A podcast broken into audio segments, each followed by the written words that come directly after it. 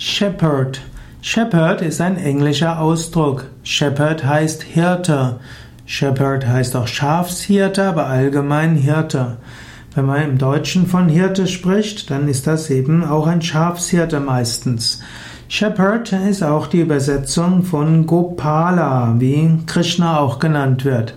Shepherd wird auch als Engel angesehen. In amerikanischen Engel ja, Engelkunde wird auch als Shepherd bezeichnen, ein Hüteengel, auch ein Engel der Reue, der hilft, dass man wieder auf den richtigen Weg kommt, auf den rechten Pfad.